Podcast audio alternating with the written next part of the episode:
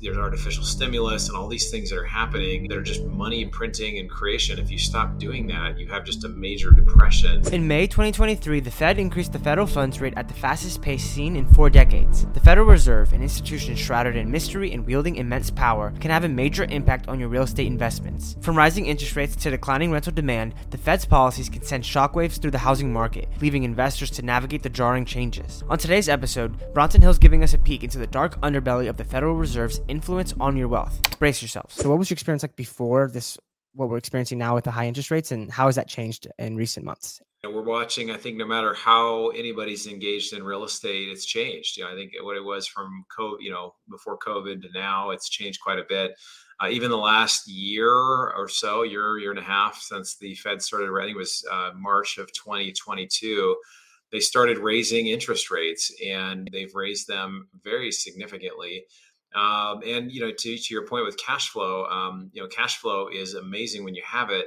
Uh, it seemed to be uh, less predictable these days. You know, I still have deals that cash flow, but they don't cash flow typically as much. Um, whether the, the the deal has a fixed rate debt or it's got some sort of floating rate with a cap on there, um, the interest costs can potentially be eating into the cash flow as well as there's things like uh, increased costs. We have one market where we're seeing um, you know, labor costs and material costs have gone up 30 to 50 percent in the last year or two.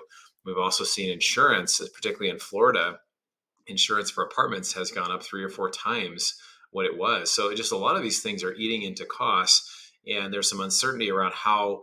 Uh, you know, if interest rates will stay high and for how long, I'm sure we'll get into that but yeah, cash flow in multifamily deals, we are seeing things change. And I used to tell people, yeah, multifamily is a great cash flow investment. Now we have other things like ATM machines and car washes and things that provide better cash flow right now than real estate. I mean, we still love uh, multifamily for uh, the appreciation, but for the cash flow, it's been more inconsistent. You touched on it. The insurance, uh, there's multiple factors that have contributed to this decline in cash flow, but a big one was the Federal Reserve's actions. And you know this has been happening over the course of multiple months uh, recently. Can you just provide some context as to what the Federal Reserve is and what their role is? Yeah. So the Federal Reserve was started in 1913. Um, since that time, uh, you know, they've been in control of basically uh, controlling the money supply. Uh, they've had different iterations of having uh, currency that's backed by gold. Uh, but in reality, from there to now, we've had a loss of 97% of the purchasing power of the dollar. And people think, well, that just happens over time, doesn't it? Doesn't the dollar just lose its purchasing power? Does, don't things just generally cost more? Well, the answer is uh, it doesn't have to. It, it's only happening because they're creating more and more and more currency. And I think that's what a lot of people just don't really understand about the financial system is once you can print money, you can create currency um, you have a central bank. We actually did not have a central bank uh, for a couple hundred years. There was 150 years in the U.S. Um, I I'm getting it wrong. The date's a little bit over 100 years. We did not have a, a central bank.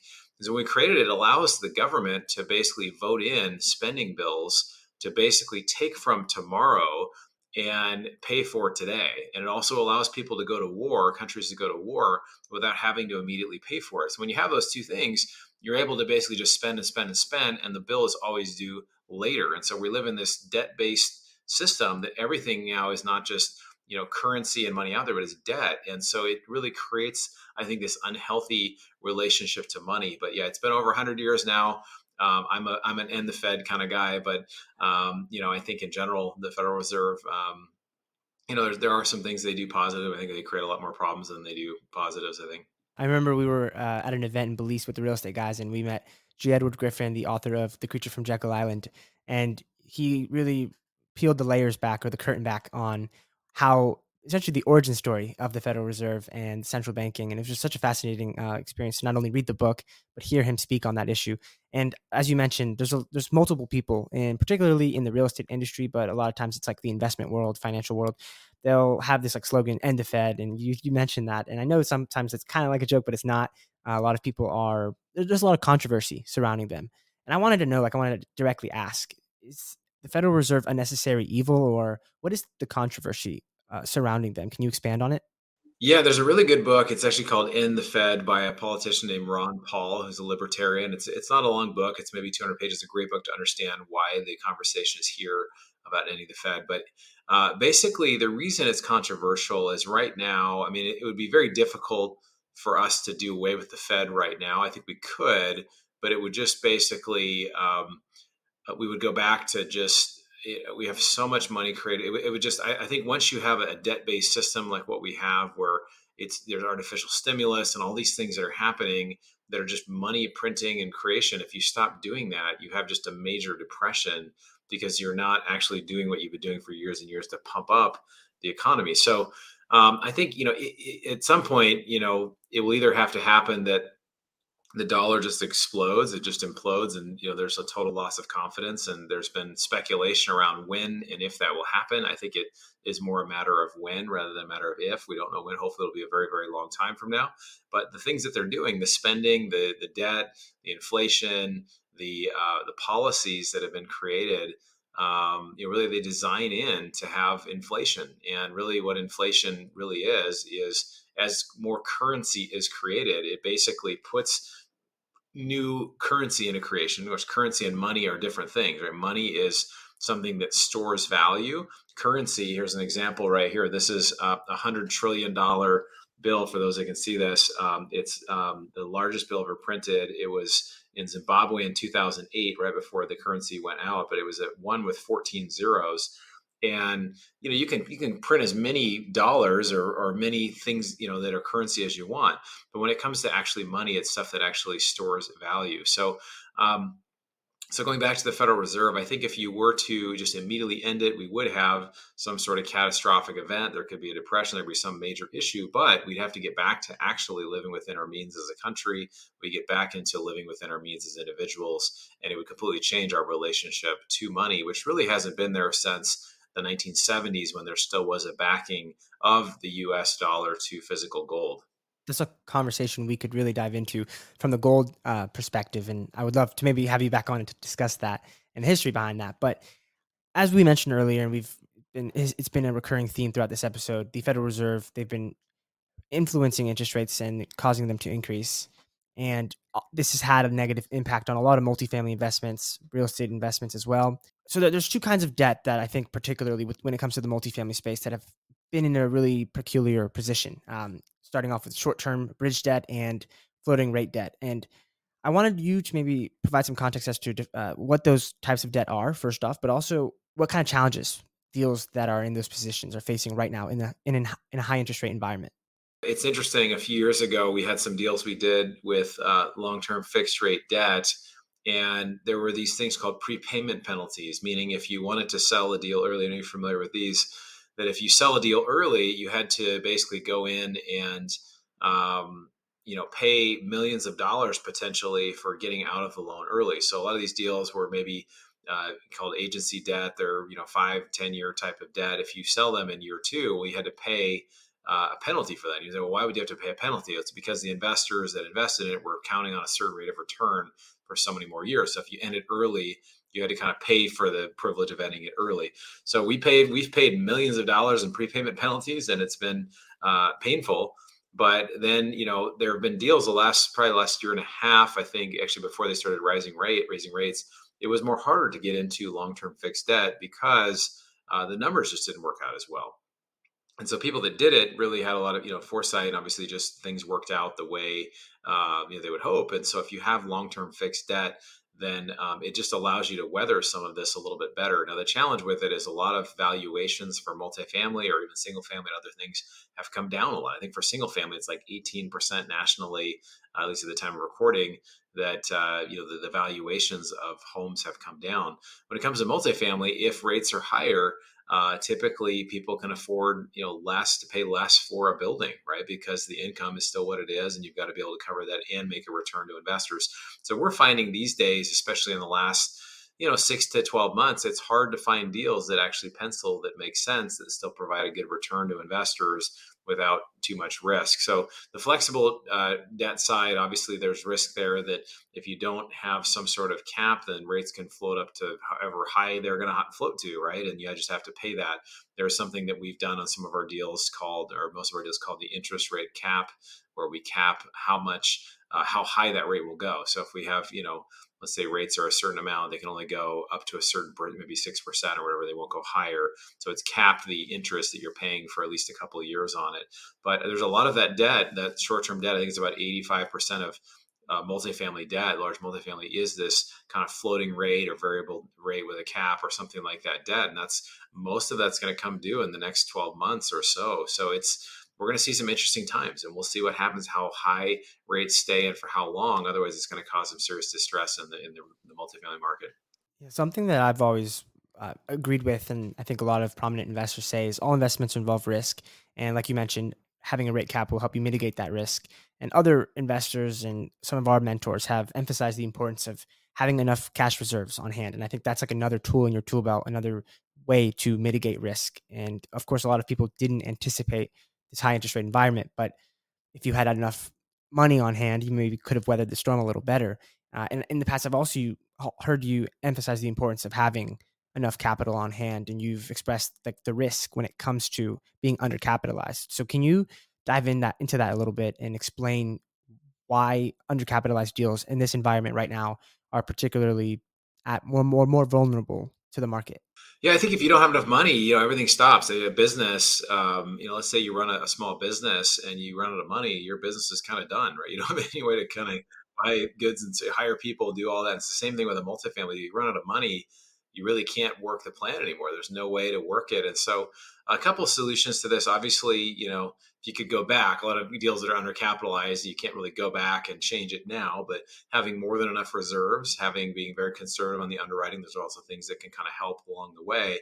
I also find if you're with partners, where um, and I, I, passively invest in deals. I, we also do deals actively. We've got our 2,000 multifamily units. But um, you know, I, I, like working with partners that are very wealthy because if something comes up, usually they can kind of find some money here and there to make it work. And I think of a deal that, you know, out of the ten deals we have going or something, one that's kind of struggling a little bit.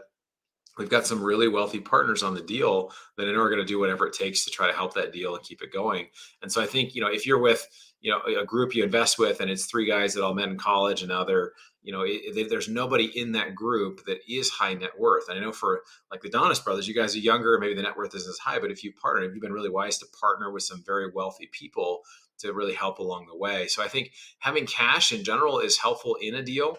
Um, I think it's you know a little different as an individual. I think there's some things if you're looking specifically at a deal versus an individual, but I think having high reserves as well as because you know if you don't, if you can't pay for stuff, you're you're really at risk of losing a deal potentially. A lot of this is maybe from the perspective of the active investor, but passive investors, they're also at risk, obviously, because it's their money in the deal. And for them to pay attention to the, the, the general partnership team. That's something we've always emphasized is vetting it, and that's why we surround ourselves with really uh, more experienced people whose credibility and track record and just experience we could leverage. So I'm really glad you. Sure, absolutely, yeah. I think it's uh, I think it's just something that you know as we see uh, challenges come up, you know, challenges are going to we're going to come up regardless. But some of these deals that started two years ago, you know, you couldn't foresee that rates were going to rise as much as they did. You couldn't see, uh, you, know, you know, some of the things in certain areas, maybe uh, maybe maybe rents are not rising as quickly or other costs are rising. So it is challenging. I do think there will come a point we'll look back and say, man, if you could have weathered going through this, it's it, it would have been great to own a ton of stuff because I think later when interest rates come down, I think there'll be a point in the next six months or so where rates will start to come down. And when that happens, I think a lot of money on the sidelines is going to flood into uh, assets such as multifamily. Yeah, and I mean the whole reason the Fed even began this this initiative, is uh, for lack of better words, is due to the high inflation that we were seeing uh, in, in in the U.S. and that's obviously relative. I know you're a big fan of Jason Hartman, and he always says like compared to what. I know he applies that to investments, but like in high inflation compared to what? Because I know a lot of other nations are experiencing much higher inflation, but that was the initial, uh, I guess, uh, reason, one of them, for the Fed to begin that. And high interest rates aren't great for real estate. But what is the impact of inflation on real estate and multifamily? Yeah, there, there's multiple things. People have different opinions on this too. Um, some would say inflation.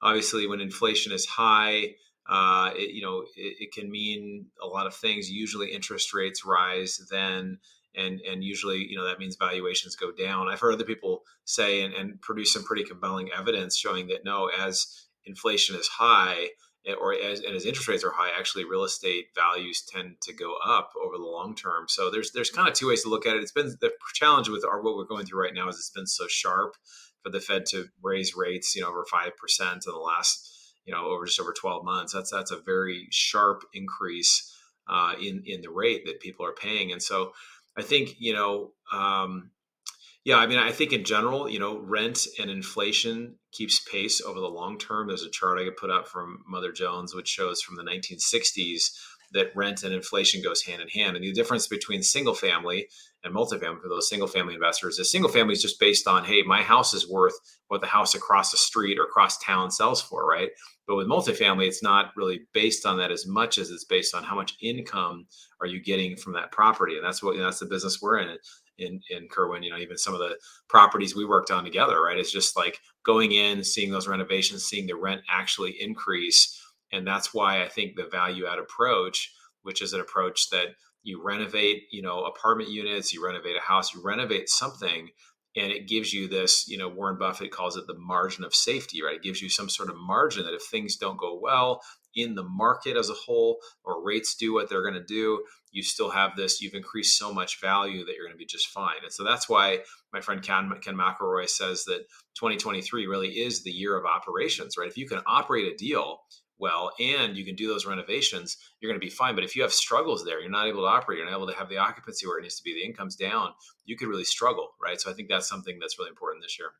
Yeah and one of the other big reasons that inflation because it's like you said there's different ways to look at it but a big impact or consequence of inflation is that the value of uh, the dollar decreases and people's purchasing power goes down um, and I, I know this isn't the only threat to the U.S. dollar, and we'll, we'll connect this back to why it's relevant to active and passive investors. But we've heard in the news recently, and I know you've covered uh, in your YouTube videos that other nations are starting to look at alternative currencies when it comes to using other uh, other types of currency rather than the U.S. dollar, which has been the world reserve currency for over 75 years. And I wanted to know, can you provide some insight into why these other nations are looking for alternatives and as a passive or active investor, is that something that we should worry about or even pay attention to?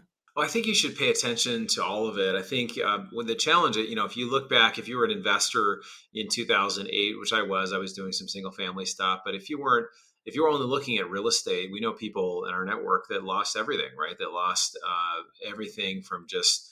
I know probably in 2008 you were just a young a young lad, but um, you know back in the time, if you weren't paying attention to uh, everything, you know, when I'm talking about not just real estate. I'm talking about the financial environment, the macroeconomics. So I've become a student over time of just studying the macroeconomics of, of well, what's actually happening? What are the trends? What's going on with spending? What's going on with the economy?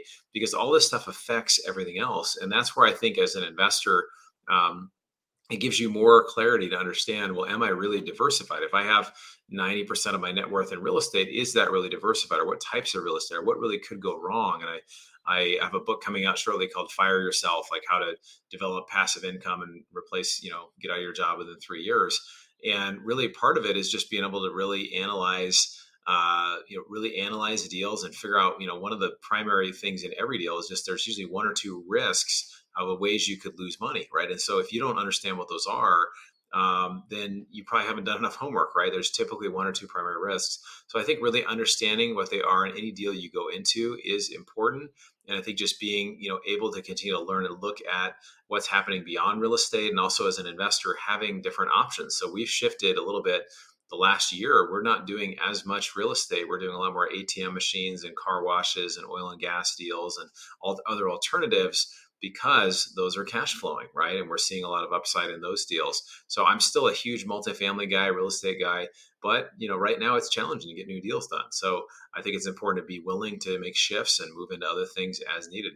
What are some of the reasons? I'm just curious because I know it's not just the inflation. There's some political reasons, and uh, in terms of why other nations are looking to get alternative currencies. I think that's like you said, it's important to be aware of what's happening in the macro economy. The reason why nations are moving to other sorts of currencies is because you know a lot of nations are, are penalized in using the dollar in the sense that um, you know it, we get a huge advantage having the dollar because we can buy goods internationally much cheaper. So if we buy stuff on Amazon, I buy stuff all the time on Amazon. I imagine you probably do too, and it's just it's it's way cheaper than if it weren't a currency that people want. If you were in like Brazil or you were in some other country, you would have a harder time getting goods that are imported, right? But because we have really uh, something like 60% of global transactions are settled in dollars we have this huge demand for dollars right so it gives us a huge advantage but it also gives a disadvantage to other countries that ha- are forced to trade in the dollar, or even countries that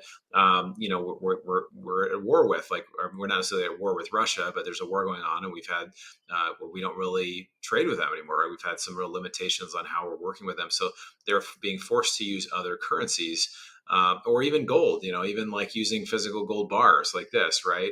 Um, you know, trying to trade in things that they actually are allowed to trade in, or they're easier to trade in, or they're not disadvantaged to trade in. So a lot of these countries, if they can settle in their own currencies, it benefits both of those countries rather than being penalized for using the dollar. There's a couple of reasons for that, but it's you know a little more technical. But I just think you know again, if a country is uh, having to use dollars, usually there's a price to, to have to do that. And so if they can do it in their own currency or in another country's currency, there's some uh, real desire to do that for multiple reasons. Yeah, many people I've heard kind of talk about this and they'll make it seem like it's the end of the American empire and uh, the Western civilization or Western uh, stronghold on the global economy.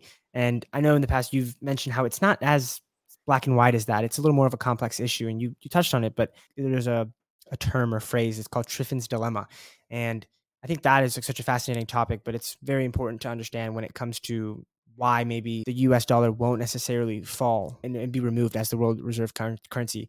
So if you could briefly just maybe explain what that is. Yeah, Triffin's dilemma. I heard about this from my friend Mark Moss, and it comes from a guy named his last name was Triffin, and basically it's this idea that um, that you know other we have we have a benefit of being the world's reserve currency. We get stuff cheaper, but it causes issues where it causes uh, it hollows out the entire manufacturing base right? because there's no doesn't make sense anymore to like manufacture stuff. We can just buy goods overseas and do other things. So we have a benefit of it, but the challenge, the dilemma really is that no other country wants to be the reserve currency because they know like if China did it, they would hollow out all of their manufacturing, right? So there's there's issues with this. So this kind of dilemma of well, we are the reserve currency. People may not like it around the world, but they don't necessarily want to be the reserve currency uh, because of what it does to manufacturing. It creates other issues as well. So it's kind of this like it's kind of this plus and minus, right? You either are the reserve currency, you have benefits of that, but you know it's and then you have challenges of that. So I think it's it's just it's it is a dilemma where it comes up. Um, you know, if another country is looking to try to take down the dollar, there's really no good alternatives right now. I mean, nobody really trusts China to be like not manipulating their currency and to be like, hey, I'm gonna go, you know, sell my dollars and buy a bunch of yuan. It, it doesn't really make sense to do that. Um, but you know, maybe the euro, but they're not good financially. So there's really no good alternatives. And there's a, a, phrase called Tina is that you know there is no alternative right now. There's no alternative. Maybe people will start doing more gold and crypto or finding other ways to trade. But I think uh, in general, for now, it's the dollar for the foreseeable future. But eventually, if you get to a place of total irresponsibility, there will be another group that comes up and says, "Hey, we're going to do this in this way," and people will move to that. Yeah, compared to what, right? yeah, exactly. I, I, love that. I, am so happy that you're uh, that, like you're willing to talk about a lot of these gray topics because the media and other maybe alternative sources of information will make everything seem black and white, and a lot of times it's not like that. It's very complex and and just gray. And that's, that's why it's important to listen to people like you and the awesome people you have on your shows who are willing to maybe touch on those complexities and yeah, thanks, man. Yeah, it's it's it's something I think with inflation too. You know, a lot of the mainstream media just kind of takes what the government says as far as their data and different things. There's a lot of data that's just not right. I mean, the, they say inflation is six, seven, eight percent. I think it's more like fifteen to seventeen percent. And that's a big difference. You know, it's a big, big difference in how you calculate inflation. Inflation has actually been recalculated. I think this is the third time they changed how they did it um, in 1980. They changed again in 1990 and then they just changed again i think this january. So they're changing how they do it just to try to really honestly fudge these numbers so people feel better. And it's the weirdest thing because if you talk to people that are just kind of like almost like they're in the matrix like, oh i just kind of believe oh this is what it is and stuff costs more it's what it is.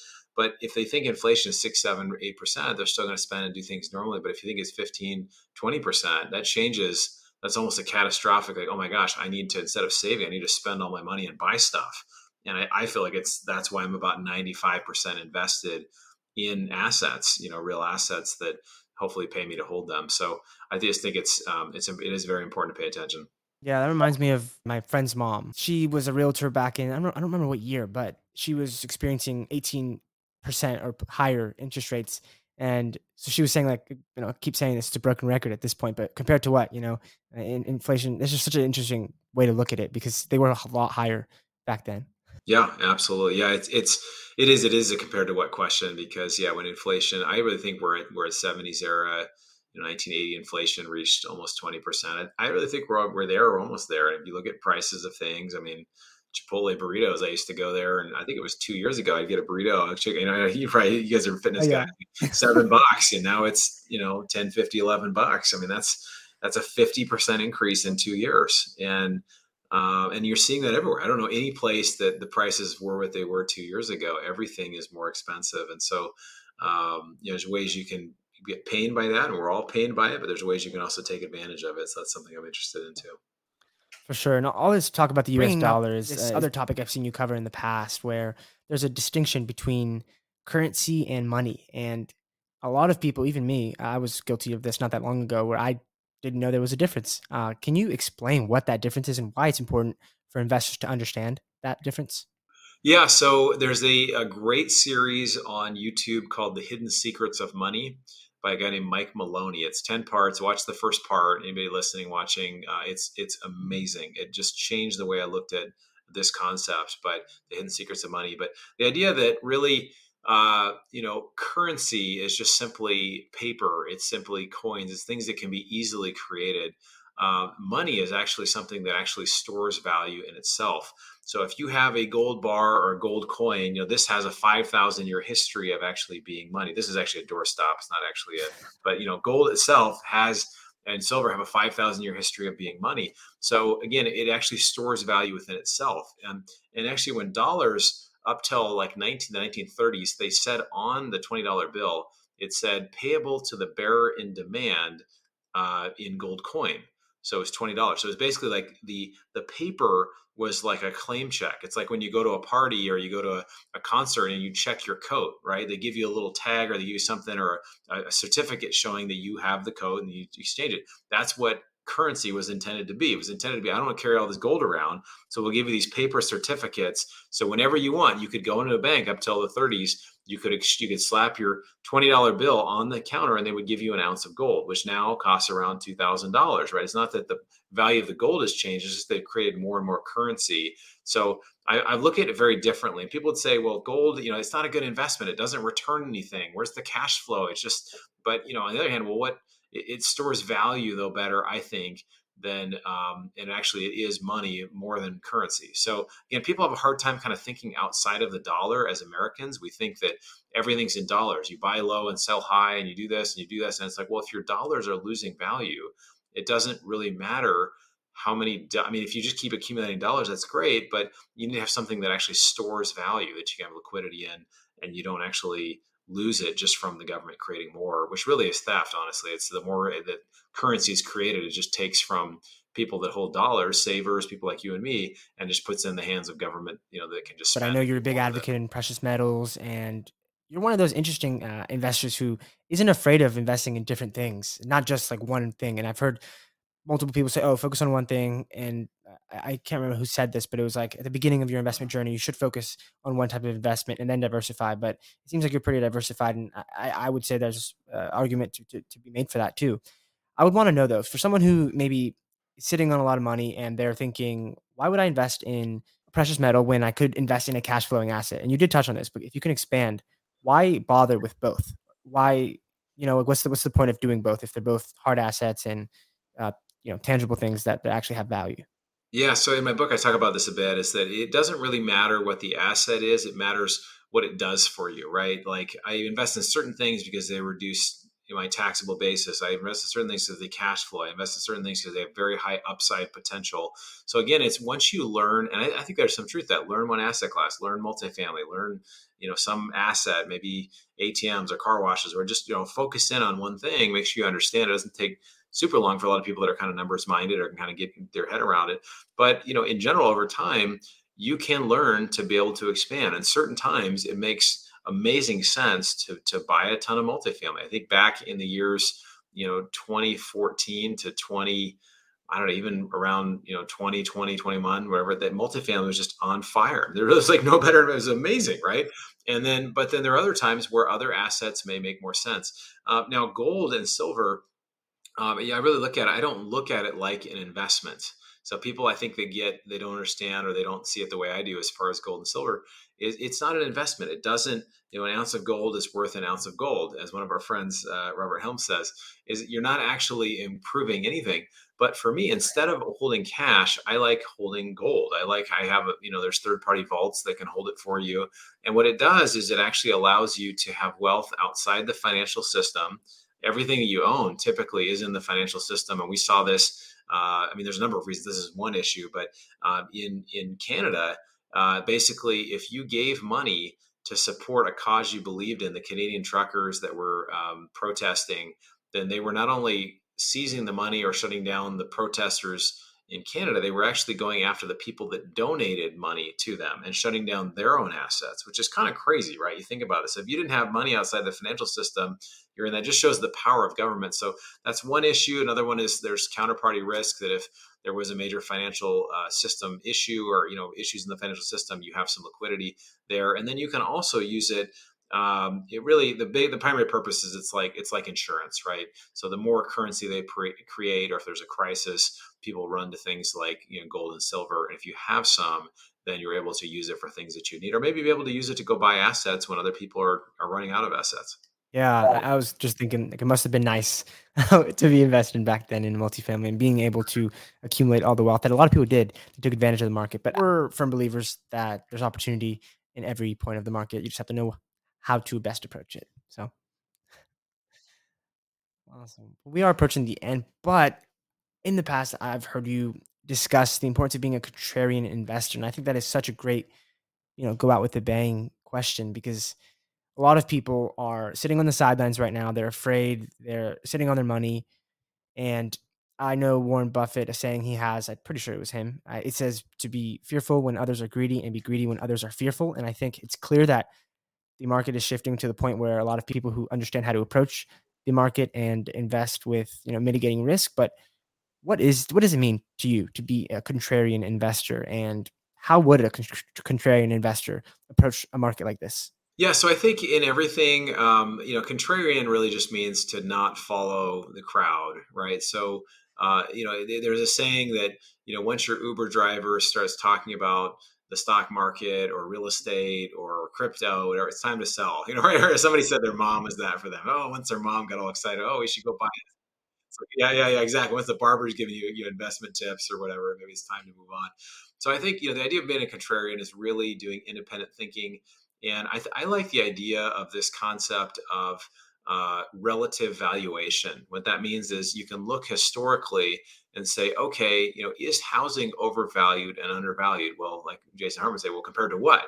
Well, compared to historical, you know, how much income, like what's the average household income right now, and where is is housing in relation? I don't have those exact figures, but I still think housing is still relatively high as far as valuation compared to how much people are actually making right? So maybe there would be other alternatives that people can invest and you can look at gold and silver, you can look at stocks, you can look at all kinds of different things. I'm not a huge stock market guy, but you look at different sort of assets and find out what makes sense for you. So um, a lot of times I discover new assets and you, I actually discovered uh, this is a smaller deal, but somebody through a relationship came to me and said, Hey, for this deal. And it was kind of, they gave me this offer because they want me to basically be involved in future stuff, but it was like a 50% return on my investment over a six month period. And it's, it's, it's not a large investment, but that kind of stuff happens, right? So if you're in the know and you're talking and you're communicating, you have a good network of people, they will bring you deals sometimes. Sometimes they're unusual or things you wouldn't normally consider. But I think the more experience you get looking at different assets, then you'll be able to see, huh, well, what really is the one or two primary risks? and could this work for me and sometimes i always feel like the higher your net worth the more chance you the more ability you have to kind of try out different things and you might find you really love that asset, right? And you're like, I didn't even know I love, like, I didn't even know I love ATM machines as much as I do, right? But I love them. So you never know, uh, you know, what you'll end up loving. Yeah, I, that's so important. I want to expand on a point you made because I agree it's important to be an independent thinker, and that's so not not really the norm anymore. A lot of people don't think independently, and they're kind of listening, letting other people influence the way they think and the approach to things like investing. I know Kim Kiyosaki, we saw her in Belize, and she said that the way she gets her information is by having conversations with experts uh, on the topics she's interested in. And that was such a refreshing way to approach education. And we've kind of changed the way we learn now. We'll get on the call with someone and ask them what they're seeing on the ground. But I also think it's important, and you, you did touch on this, but I want to highlight the important of uh, the importance of independent thinkers surrounding themselves with independent thinkers, because like you said, it's all about your network and a lot of times these opportunities, these investment opportunities, it's all about who you know. And you don't you won't know, you won't have access to these investment opportunities if you're not putting yourself out there, networking and just rubbing shoulders with these people. So when they have a great opportunity, you kind of know what to do. Yeah, yeah. The conf- you you touched on this. The confused mind will say to wait and just won't do anything. And we're seeing a record amount of cash, uh, over five trillion in cash in, in bank accounts or savings accounts or financial accounts for Americans. And it's just it's more four or five times more than has ever happened. So the contrarian view is not to just sit on the sidelines and wait because you're losing to inflation, you're losing to just other things. Is to try to find assets that make sense for you for you know midterm one, two, three year type timeline. You can go to uh, I'm on so all the social medias. You can also go to bronsonequity.com. We have a, a free ebook. It's 50 color pages called "How to Use Inflation to Your Advantage." That's a free gift and we can also let you know about our upcoming deals and things like that we're doing. But uh, that's at bronsonequity.com for that.